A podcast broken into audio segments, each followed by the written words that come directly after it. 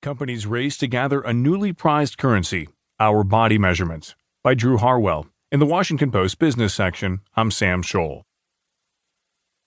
The first step for a shopper buying a suit at the fast growing menswear retailer, Indochino, is sharing his personal information. A salesperson armed with an iPad measures nearly everything on his body, from the distance between his belly button and rear to the circumference of his knees. The next step is getting a customized, made to measure suit delivered to his home within a few